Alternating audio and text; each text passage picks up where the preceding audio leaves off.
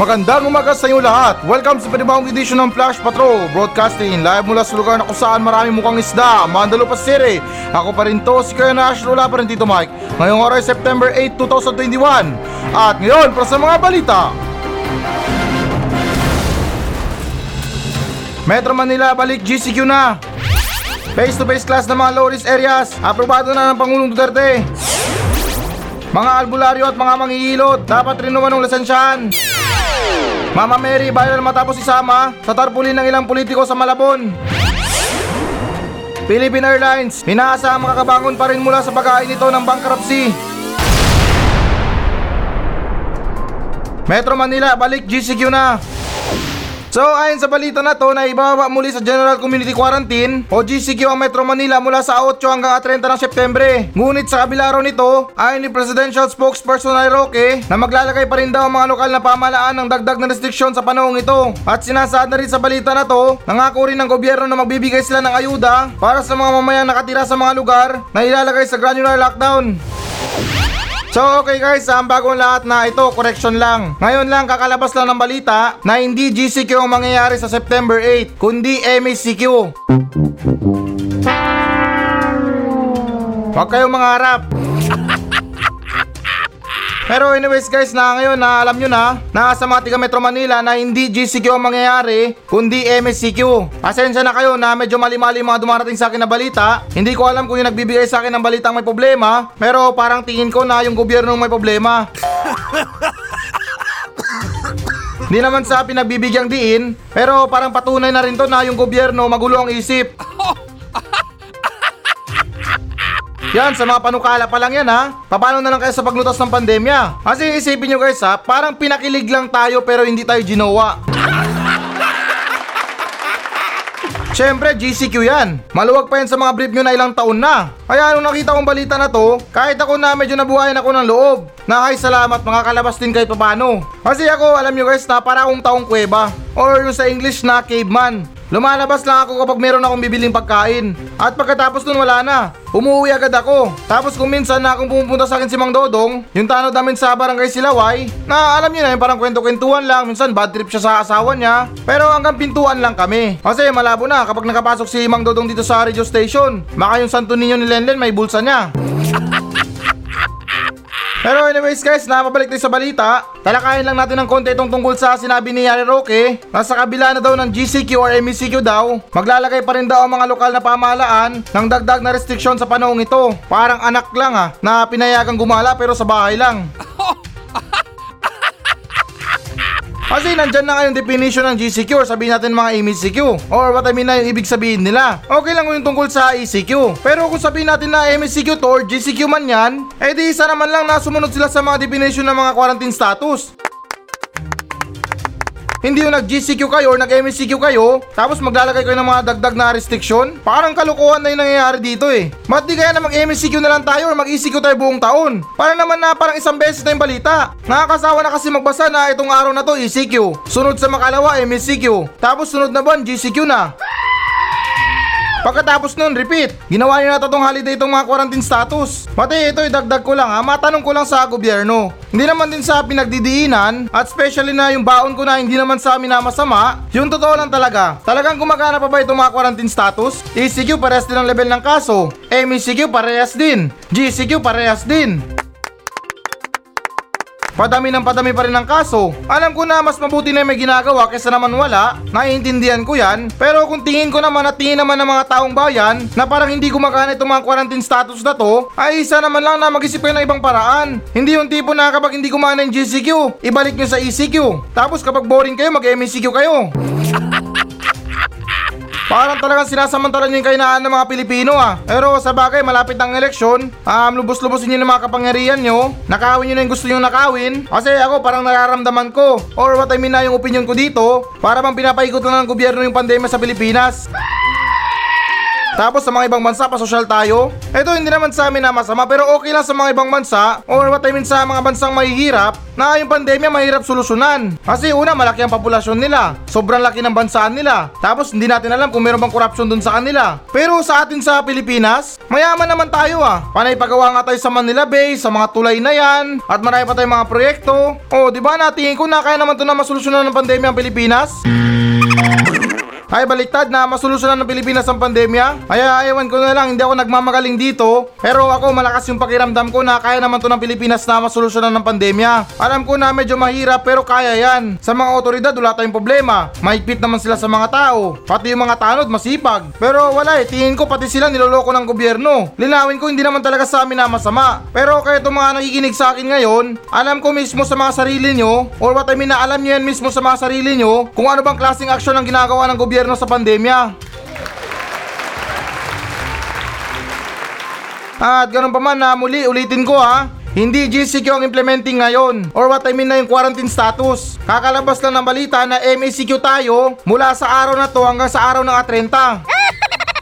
A30, araw ng sahod, araw ng inom, araw ng sabong. Sunod naman tayo na balita. Face-to-face class sa mga low-risk areas. Aprobado na ng Pangulong Duterte.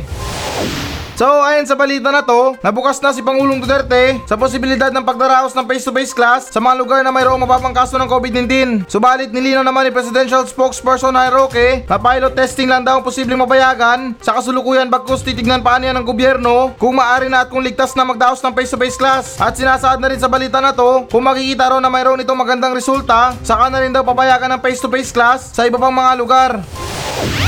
Eh paano naman kung hindi nagkaroon ng magandang resulta? Ano, sorry na lang. Eto, hindi naman sa amin na masama, pero para sa akin parang malito eh. Linawin ko lang ha, hindi ko nilalason yung mga utak ng mga magulang dyan. Or para bang sinasabi ko na maniwala kayo sa akin. Pero yung para sa akin lang dito, para bang isinasalang sa isang experiment yung mga estudyante. Hindi porket na mababa yung kaso ng COVID-19 sa mga lugar, ay dyan na kayo magdaos ng mga face-to-face class. Kaya siguro lumalaganap yung kaso ng mga COVID-19 dahil pinupuntirian yung mga lugar na nag-iingat sa COVID. Kaya paano hindi kakalat yung COVID kung pati yung mga lugar na nag-iingat sa coronavirus dahil meron silang mababang kaso lang, dyan naman kayo magdadaos ng mga kalokohan nyo.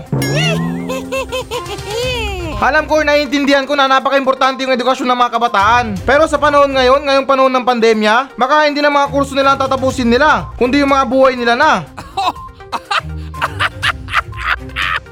Hindi naman talaga sa amin na masama, at hindi naman sa sinasabi talaga na maniwala kayo sa akin. Pero kayo mga magulang, isipin nyo rin to. Papayag ba kayo na pag-eksperimentuhan yung mga anak nyo? Pagbabasehan nila yung mga anak nyo sa status ng COVID? Kung nakakahawa pa rin ba or hindi? Kaya linawin ko na talaga yung sarili ko dito ha. Hindi ko pinipilit na makinig kayo sa akin or maniwala kayo sa akin. Pero kayo na mismo, kung mahal nyo yung anak nyo, ingatan nyo na lang. Ulitin ko na, hindi porket na mababa yung kaso ng COVID-19 sa isang lugar, ay magkumpiyansa na tayo. Tapos sabihin natin na ay okay lang, mababa naman yung kaso sa lugar natin. Maka naman talaga na nag-iingat lang yung mga tao dyan, o responsable lang talaga sa pandemya. Kaya muli guys, na maging wise tayo sa pag-iisip ngayon sa mga pagplano natin sa mga anak natin. Ngayon alam naman natin kung paano na mag-handle yung gobyerno sa pandemya. Pero guys, nalinawin ko lang, hindi naman talaga sa sinisiraan, pero kayo na mismo mag-isip kung alin ba ang ligtas. Pero anyways guys, na ito idagdag ko lang. Oo, alam ko na yung ilan sa mga student ngayon na namimiss yung mga face-to-face class. Ngayon alam nyo na yung feeling kung paano na mamiss yung school nyo. Nung wala pang pandemya, parang over the backod kayo.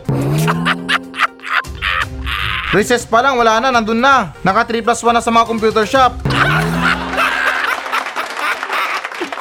Pero anyways guys, naalam ko naman yung feeling ng face-to-face class. Sobrang saya, lalo't kung nakikita mo yung crush mo araw-araw, mamburaot ka sa mga classmate mo na mayaman, matulog ka sa klase, maghingi ng piso sa mga bawat student, tapos kung nakaipon na, nandun na sa kantin. Naalam nyo na yung mga ganong gawain, di ba? Nakakamiss. Sa flag ceremony pa lang, masaya na. Tapos yung tipo na uwian na, tatambay pa kayo. Kaya nararamdaman ko sa mga student ngayon, or ilan sa mga student ngayon, ay sobrang namimiss talaga yung mga face-to-face class. Toxic man minsan, pero masasabi mo na masaya talaga.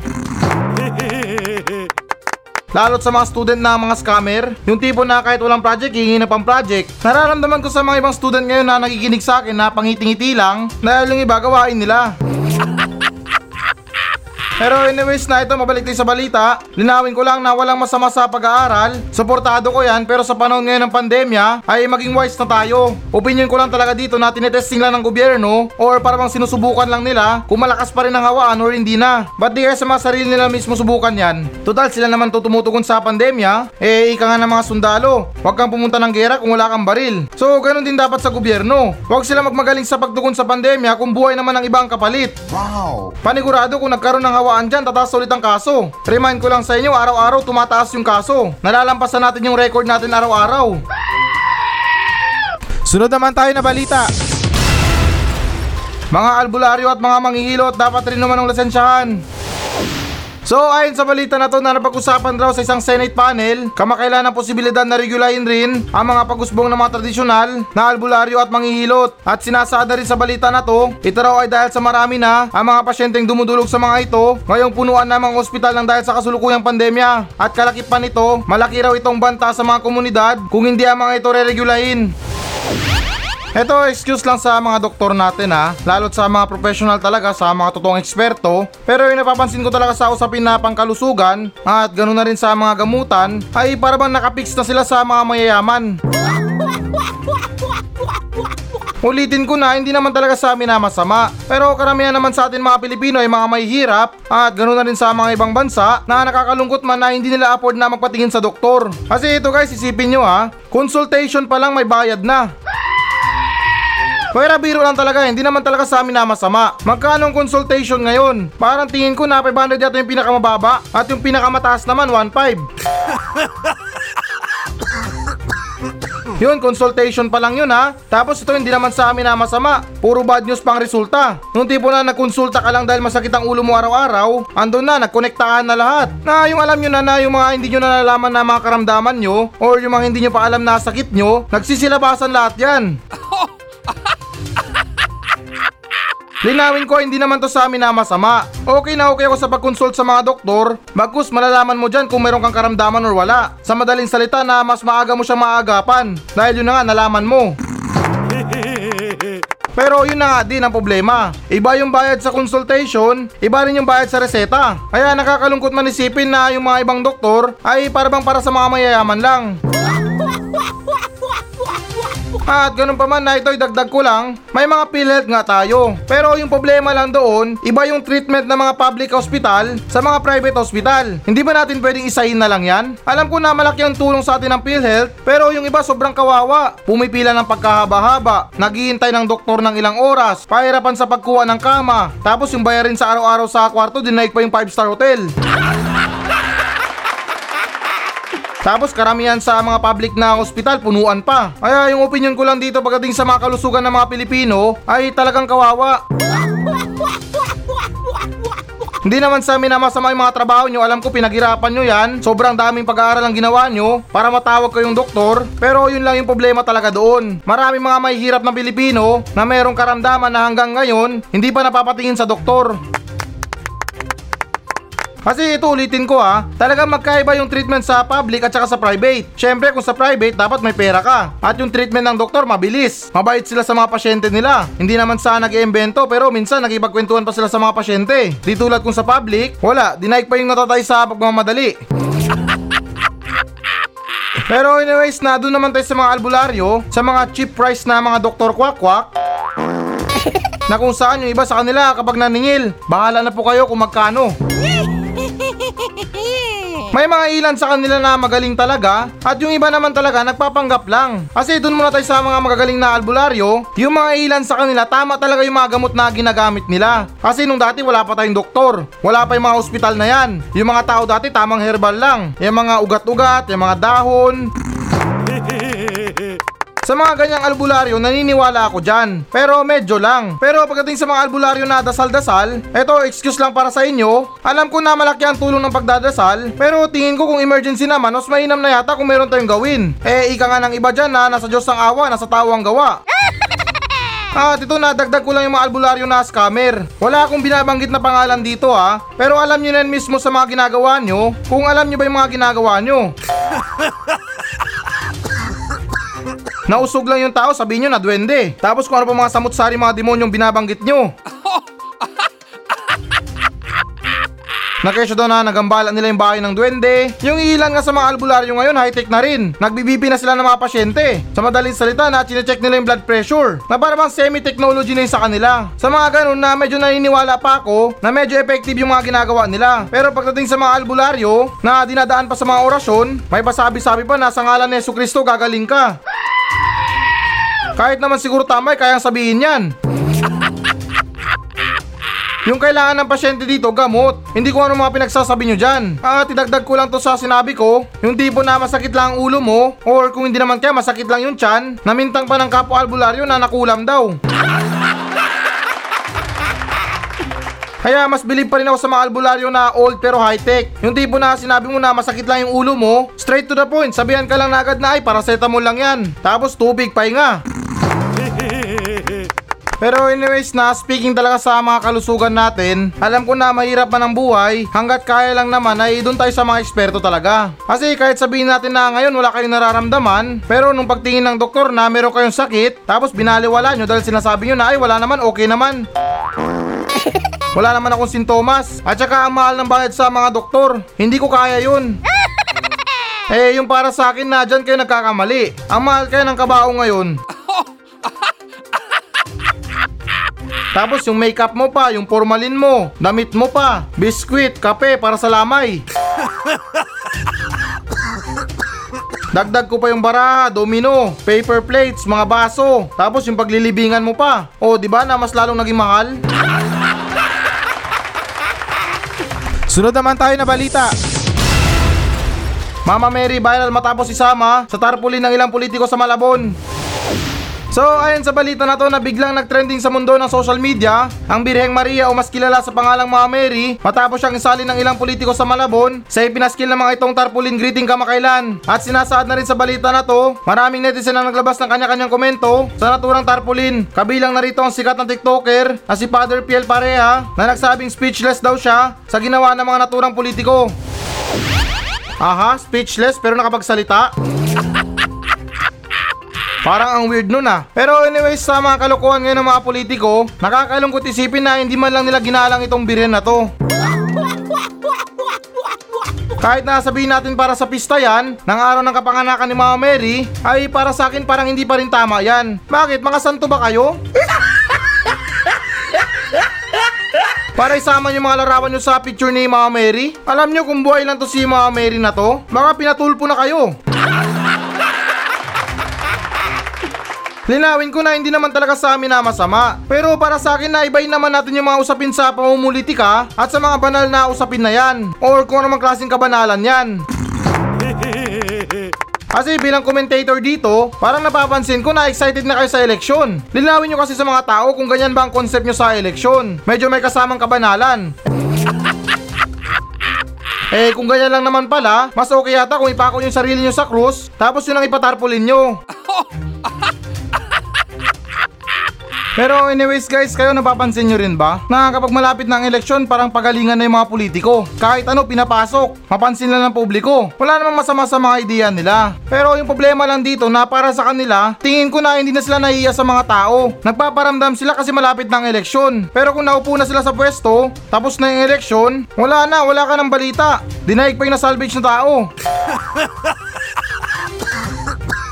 Pero hindi naman talaga sa kanila lahat, yung ilan sa kanila ganun yung gawain nila. Magaling sa mga eleksyon, pakitang gilas sa mga tao, ultimo na siguro kahit napulubi pinapansin, tapos nagsisilabasan lahat ng mga proyekto nila. Partida nandun pa sila tumutulong daw.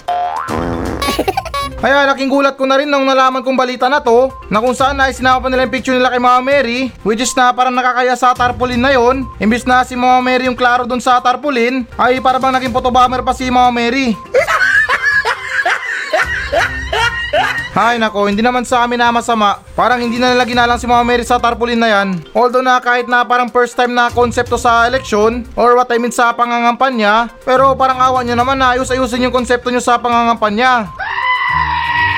Para sa akin na mas okay pa yata na yung ilagay nyo sa tarpaulin na may words na in loving of memory. Doon, bagay na bagay yung picture nyo doon. Samahan nyo na rin na may bulak kayo sa ilong. Pero guys, remind ko lang ha, wala akong binabanggit na pangalan dito. Bagus na ganyan din yung nangyayari sa Mandalupa, na yung mayor namin halos lahat ginagawa niya rin. Papatarpulin ng ibang reliyon, tarpulin ng demonyo, santo ng mga taong hindi naliligo, reliyon ng mga amoy putok, lahat gagawin niya, mautunan lang yung mga tao sa Mandalupa. Kaya parang dinayag niya pa si Mayweather na undefeated sa Mandalupa City. Ganyan kabagsik yung mayor namin. Kaya kayo guys, na kahit paulit-ulit tayo dito, remind ko lang guys na huwag tayo magpapadala sa anumang konsepto ng mga politiko na yan. Hindi man malinaw para sa akin kung pangangampanya to, pero parang ganun na nga. Marami sa mga politiko ngayon, banal na aso, santong kabayo. Sunod naman tayo na balita. Philippine Airlines inaasahang makakabangon pa rin mula sa pagkain nito ng bankruptcy.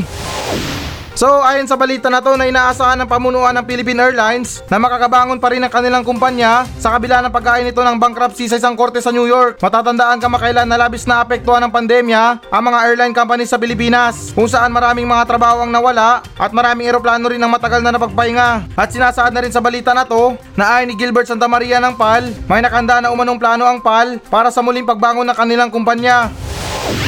Di naman ka-epekto to sa pagpapatulpo sa anak ni Lucio Tan. Yung dahil lang sa hotdog, kaya siguro na bankrupt. Hindi, biro lang, naalam ko naman sa pandemya. Or what I mean, naalam ko naman yung nangyari. Siyempre, nung kumalat yung pandemya sa buong mundo, parang tingin ko na yun na yung araw na tumigil yung mundo. Walang flights, walang biyahe, walang taong gumagala sa labas, lahat ng mga establishmento sarado, mga negosyo. Kaya hindi rin siguro malabo na malaki ang epekto nito sa mga airline companies. Sabihin na natin na malaki yung kita nila, kasi halos araw-araw yung mga tao lipad ng lipad. Yung mga airport 24/7 talaga bukas yan. Non-stop talaga yung mga pasahero. Tapos yung mga pamasahe nila hindi rin biro. Pero sa kabila no, na malaki yung kita nila, ay malaki din ang epekto nito sa kanila. Wala akong ganong alam sa mga airline na yan, pero tingin ko parang nagbabayad yata sila ng renta sa airport. So isipin nyo nila magkano ang bayad sa mga parking, kung sa mga kotse nga natin or sa mga sasakyan. Ang overnight umaabot ng 500. Eh yan pa kayang dambuhalang eroplano? Pero anyways na ganun pa man, hindi naman sa akin hinihiling kung tuluyan talaga na nabankrupt ang Philippine Airline. Suggest ko na lang sa inyo ay yung mga aeroplano nyo ipasada nyo sa EDSA. Monumento hanggang Baklaran. O diba at least na nakatulong tayo sa traffic. Tapos yung iba naman gawin yung tren, at yung iba naman nakabitan nyo ng gulong. Since na may pandemic tayo, kahit na yung required lang sa mga jeep na 20 ang upuan, dyan sa inyo kahit na gawin yung 40 okay lang. Partida may social distancing pa. Eh sa haba ba naman ng eroplano hindi kayo magkakaroon ng social distancing? Pero anyways na ito puro kalokohan. Itapik ko lang o i-share ko lang yung experience ko nung una akong sumakay ng eroplano. Yung papasok pala ako sa aeroplano, yung feeling ko para akong nasa PNR. Grabe, dikit-dikit yung mga tao. Kanya-kanyang hanap ng mga upuan nila. Yun talagang una ko napansin sa aeroplano. Kaya sabi ko na ba't hindi nila kaya gawin na in order yung mga upuan namin, na kung sino mauna dun uupo. Kasi yung nangyayari, kanya-kanyang hanap yung mga tao ng upuan nila. Merong letter A, merong letter B, tapos pahirapan pa sa pagpapaalis ng tao na nakaupo sa upuan mo. Yung iba nagmamatigas pa. Kaya yun dun pa lang yun ang una ko napansin. Tapos bago kami mag take off or lumipad na, meron silang mga instruction sa paggamit ng mga seatbelt. Wow! Sa mga paggamit ng inhaler. Hindi ako sigurado kung inhaler man yun or para bang oxygen, na tinuturo nila sa mga tao kung paano gamitin yun. At buti naman na naituro sa akin yung paggamit ng seatbelt, dahil malamang kung hindi, habang siguro paangat yung eroplano, pagulong-gulong ako sa loob. At speaking sa paangat yung eroplano, doon talaga yung makapigilin nga, na para bang iniiwala yung kaluluwa ko sa katawan ko. At anyway, nandun na, all set na. Naka-autopilot na yung pagpapalipad. Tapos nun bigla lang ako nagtaka sa mga stewardess. Ang babait nila, sobra. May pasabi-sabi pa sila, "Sir, garbage, meron mo kayong gusto?" Pero pag sa airport sila, grabe, dinaik pa yung jowa na nagtampo. Na wala lang, straight lang yung lakad nila, nakatingin sa taas. At ganun pa man guys na naubusan na rin ako ng oras. Next time kung may topic pa ako tungkol sa mga aeroplano, ay kukontinue ko yung kwento ko kahit na hindi kayo interesado. At para naman sa kumpanya ng PAL, sana makabawi ulit kayo, makabangon muli kayo. Kasi based on my experience sa pagsakay ng aeroplano nyo, parang kayo lang yata yung bukod tanging na airline company na mayroong libreng pagkain sa kalagitnaan ng flight. So ito na ang pinakahihintay nyo. Magbabasa na tayo ng audience mail mula sa mga nagmensahe sa akin sa Facebook page ng Flash Patrol. At para naman sa mga nakikinig dyan, huwag kayong mag-alala dahil walang bayad yung mga pa-shoutout ko sa inyo. At sa mga meron dyan small business, meron akong free advertisement para sa mga negosyo nyo. Wow! Kaya ano pang hinihintay nyo, mag-message na kayo sa Facebook page ng Flash Patrol at pakipollow nyo na rin ako sa Spotify. I-search nyo lang Flash Patrol. Nang sa ganun na kahit hindi nyo napakinggan ang episode ko ngayon, ay pwedeng yung balikan sa Spotify. At yung nagmensahe sa atin ngayon ay wala. Hindi ko alam kung saan na kayo napunta. Pero since na walang nagmensahe sa akin ngayon, ay babasahin na lang natin yung mga mensahe ng mga bashers ko. At syempre para naman sa kaligtasan nila, wow, social kaligtasan talaga ha. Hindi ko na lang babanggitin yung mga pangalan nila. Na ito nagmula kay Alfred. Ay, kakasabi lang na sinabi niya, "Hay nako, napaka-boring talaga ng programa mo. Kung meron lang talagang remote ang radyo ko na to, maka-pinas-forward ko na. Kasi walang kwenta yung mga sinasabi mo. Sobra, pinaka-boring na show sa buong mundo. Kaya kung ako sa'yo natukmol ka, itigil mo na yung kaibangan mo at mga kaibangan din ng mga audience mo na walang kwentang nakikinig sa'yo. Pang-sampung message ko na sa'yo to, sana mabasa mo." Grabe naman mensahe na yun, maanghang. Mantakin nyo ba naman mga pre? Sinabi niya kung meron lang daw remote sa radyo niya, i-pass forward niya daw yung show ko. Pero anyways na hindi ko naman kontrolado lahat ng mga tao. Para sa akin na normal na sa mga buhay natin yan, na talaga meron tayong inggitero, or kung hindi naman kaya kontrabida. Alam ko na minsan walang kwenta yung mga sinasabi ko, pero yung para sa akin lang na sana maintindihan mo yung show ko na to ay for entertainment lamang. Hindi naman to na Who Wants to Be a Millionaire show para meron kayo mapulot na aral. Kasalanan ko ba kung hindi nyo alam na kung saan binaril si Jose Rizal at kung bakit nalumpos si Apolinario? Kaya para sa mga bashers ko dyan, ay magbalik loob na lang kayo sa akin. Imbis na mamuna kayo ng pagkatao ng isang tao, at atupagin nyo na lang yung sarili nyong buhay. Pero anyways na ako, balang araw, na umaasa ako na maintindihan nyo rin tong programa ko. Tunog robot man ako, tunog alien man ako magsalita, pero ginagawa ko pa rin yung lahat, mapasaya ko lang yung mga araw nyo. Aww. At yung sunod naman na nagmensahe sa atin na basher, na hindi ko na rin babanggitin yung pangalan niya, na kung saan na sinabi niya, "Good morning. Good morning na sana yung araw ko, pero nung narinig ko yung programa mo, parang naging bad morning." Di ko alam kung anong pinagsasabi mo. Pwede ba tumahimik ka na lang? At sana bumalik na si Tito Mike, nang sa ganun na mapalitan ka na dyan, or kahit sino mang papalit sa'yo. Kasi kung ako sa'yo, bumalik ka na lang sa pagiging gwardya mo, nang meron ka namang magandang magawa. Hindi yung inuuto mo yung mga tao, kaya nang dahil sa'yo pati sila naging bobo na. Hindi ako sigurado kung nang dahil sa'yo naging bobo sila, or sadyang bobo lang sila para makinig sa programa mo. Yun lang, maraming salamat. Abay, nagpasalamat pa. Ay, you're always welcome naman, Your Highness. Nakakaya naman sa'yo, nagpasalamat ka pa. Sa kabila ng mga maalat na salita mo, ang lakas pa ng loob mo na magpasalamat. Pero anyways, na since na sinabihan mo yung mga audience ko na bobo, aha, parang Junel, alam mo na. Baka naman konting rest back dyan. Pero wag naman yung bad words ha. Baka murahin mo sila sa radyo. Pero anyways na kung sino ka man, ako na lang sabihan mo na bobo at wag na yung mga nakikinig sa akin. Kasi parang sinabi mo na rin na parang bobo ka. Eh malamang nakinig ka ng programa ko. Partida nag-message ka pa. At yung tungkol naman sa sinasabi mo na kung saan na sana bumalik na si Tito Mike, ay malabong mangyari yan. Sa araw-araw ba naman na sinasabi ko na wala pa rin si Tito Mike? Babalik ba kaya siya? Maka mas mauna pang bumalik yung Bombay na inutangan mo kaysa naman kay Tito Mike. At bukod pa ron na wag mo ismulin yung pagkatao ko. Di mo yata kilala kung sinong binabangga mo. Remind ko lang sa'yo, dati akong rugby boy. Marami akong kakosang batang hamog. Pero anyways, sa kabila ng mga mensahe ng mga bashers ko, na sobrang napakarami, ganito yung epekto ng audience mail ko kung wala nagpapashoutout sa akin. Napipilitan akong basahin yung mga mensahe sa akin ng mga bashers, pero ako cool lang ako sa kanila. Pipilitin ko pa rin na ipalaganap at i-maintain yung good vibes sa programa ko.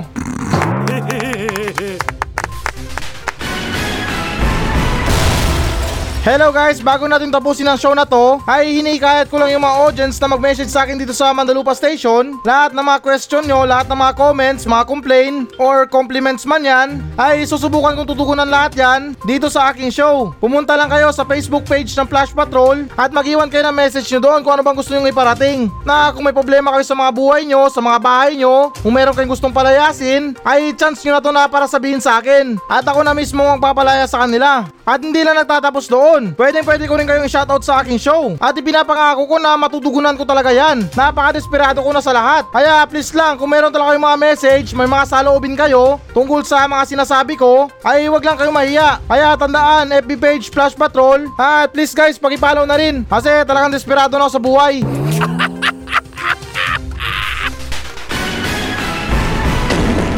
So yan muna mga balita ng Flash Patrol sa araw na to. Maraming salamat sa pakikinig. Ako pa rin to, si Kuya Nash, at maraming salamat ulit. Wala pa rin si Tito Mike. Masayang masaya ako at goodbye!